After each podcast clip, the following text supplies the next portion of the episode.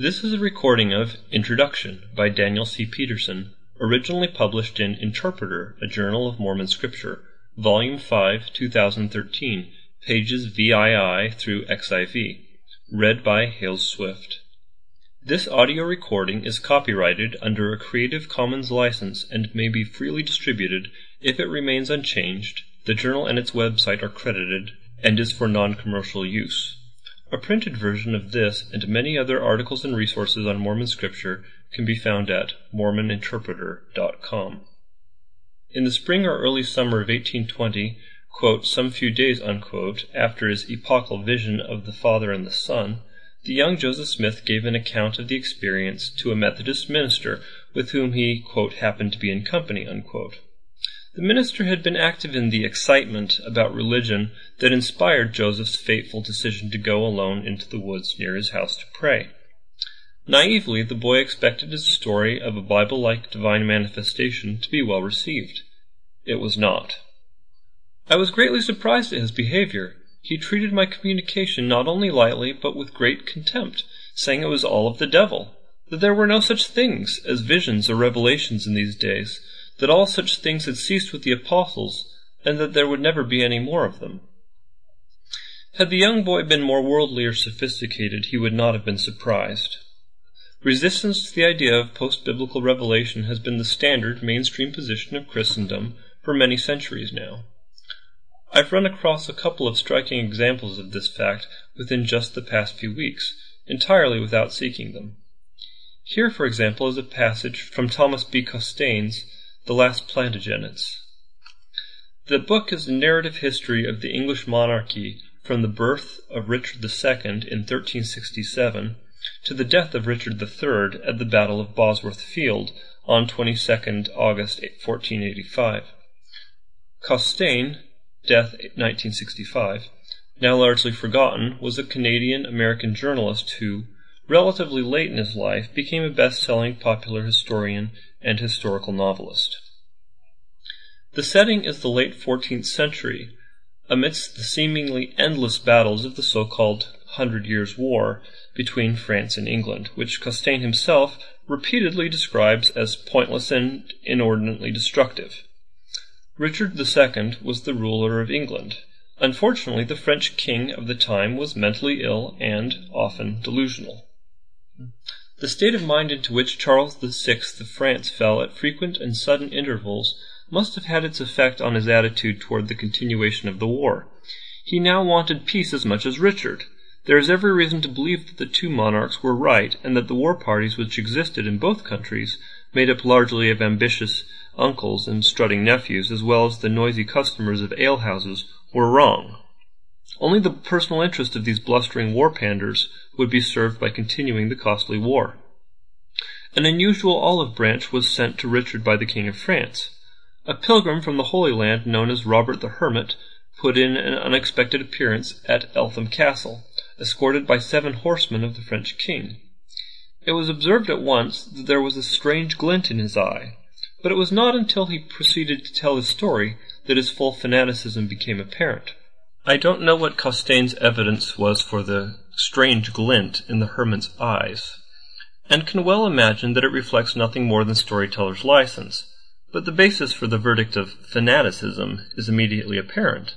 It's the man's claim of revelation. The vessel in which he returned from Palestine had been caught in a furious gale. For 3 days the ship had been driven in the teeth of the wind, and all on board were convinced they were lost.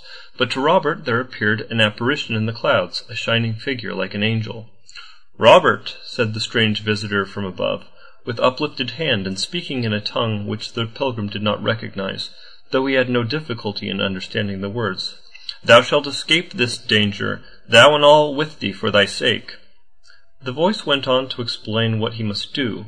He must seek out the King of France and lay an injunction on him to bring about a peace with England. "This war," continued the heavenly visitor, "has raged too long. Woe unto such as will not hear thee." Now, on the face of it, the apparent angel's advice seems reasonable enough. Indeed, Thomas Costain himself has already effectively endorsed it several times by this point, and it's not hard to imagine that it might come from a divine source. quote, "How beautiful upon the mountains are the feet of him that bringeth good tidings, that publisheth peace," unquote, wrote the prophet Isaiah. Quote, "Blessed are the peacemakers," unquote, said the Savior himself. But perhaps Thomas Costain was hostile to all religion. No, it doesn't seem so. According to his Wikipedia biography, not perhaps the most august of sources, but so far as I can see lacking any motivation to lie on this issue, he was raised as a Baptist and was reported in the 1953 issue of Current Biography to be an active member of the Episcopal Church. More to the point, perhaps, among his earliest books was the 1943 popular biography of Joshua, the successor of Moses to the leadership of the biblical Hebrews. And one of his most popular novels, The Silver Chalice, 1952, centers on the Holy Grail and features such characters as the evangelist Luke, Joseph of Arimathea, the Gnostic arch-heretic Simon Magus, and his companion Helena and the Apostle Peter. It seems that Thomas Costain was comfortable enough with the biblical accounts and with ancient miracles, but post-biblical revelations weren't even to be considered. As soon as the apparition dissolved from sight, the wind ceased and a gentle breeze took the vessel to Genoa. Robert went to Avignon and saw the Pope, who instructed him to reach the King of France at once. The French royal uncle scoffed at the pilgrim and his story, so Robert left France and made his way to England. Richard listened attentively to the hermit's tale. He and John of Gaunt seemed ready to accept it as true, but Thomas of Woodstock, echoed by the Earl of Arundel, refused to believe a word of it. The two war leaders called the story the ravings of a madman and demanded that no credence be placed in it. Costain's account of the Earl of Arundel, and even more so of Thomas of Woodstock, King Richard's uncle, portrays the two men as cynical and self-serving traitors. His opinion was plainly shared by Richard II himself, who had them executed and murdered, respectively, in 1397.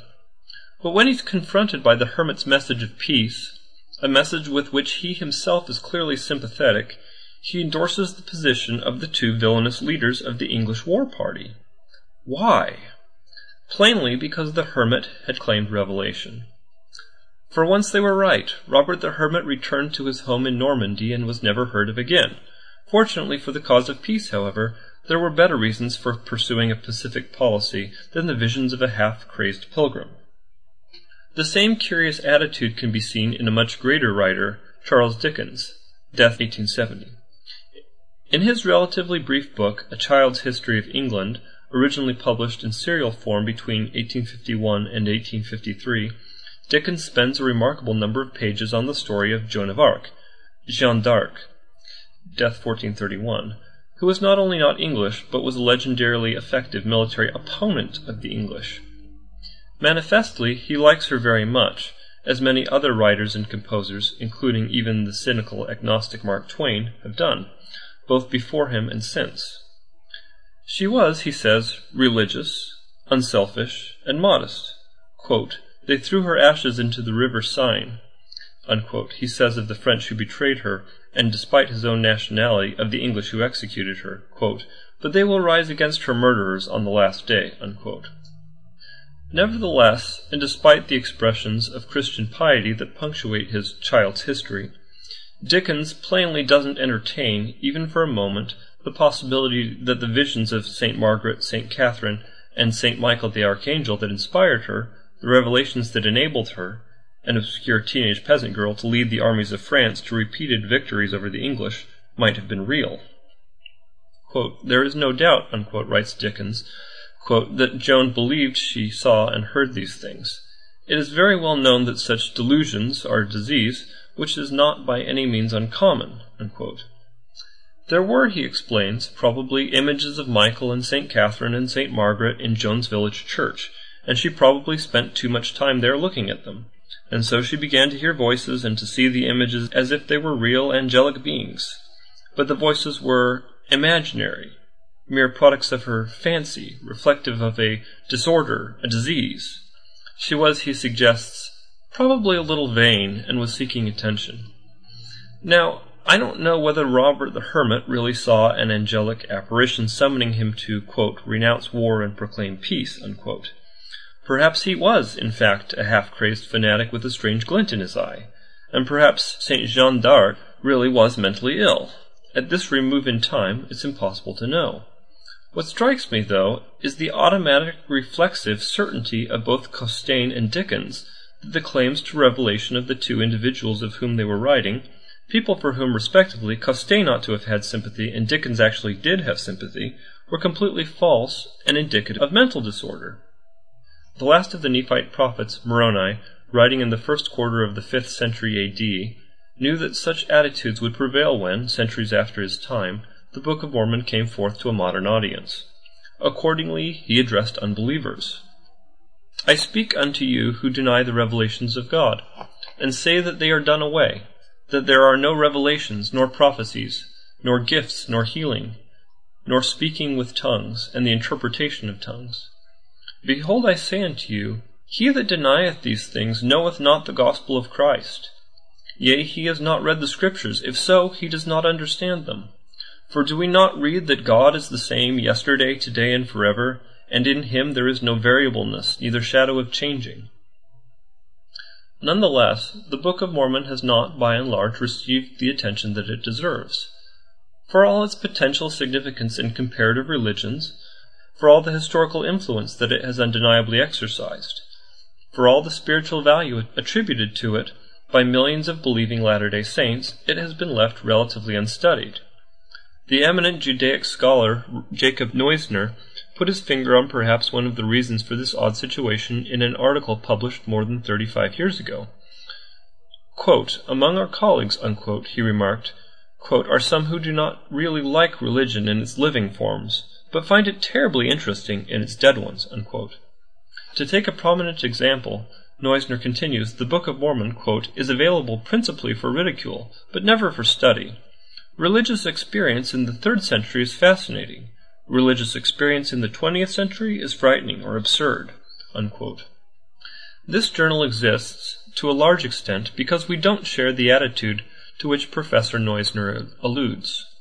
We unabashedly believe in modern-day revelation, and this belief grounds, motivates, and informs Interpreter, a Journal of Mormon Scripture.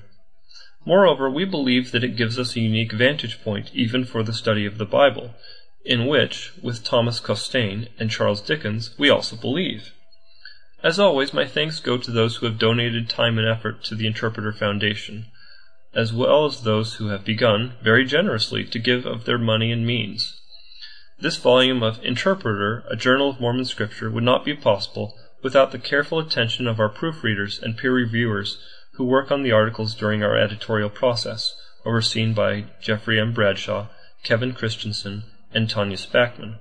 My thanks also go to Allison V. P. Kautz and Bryce M. Haymond, who prepare these pieces for actual publication.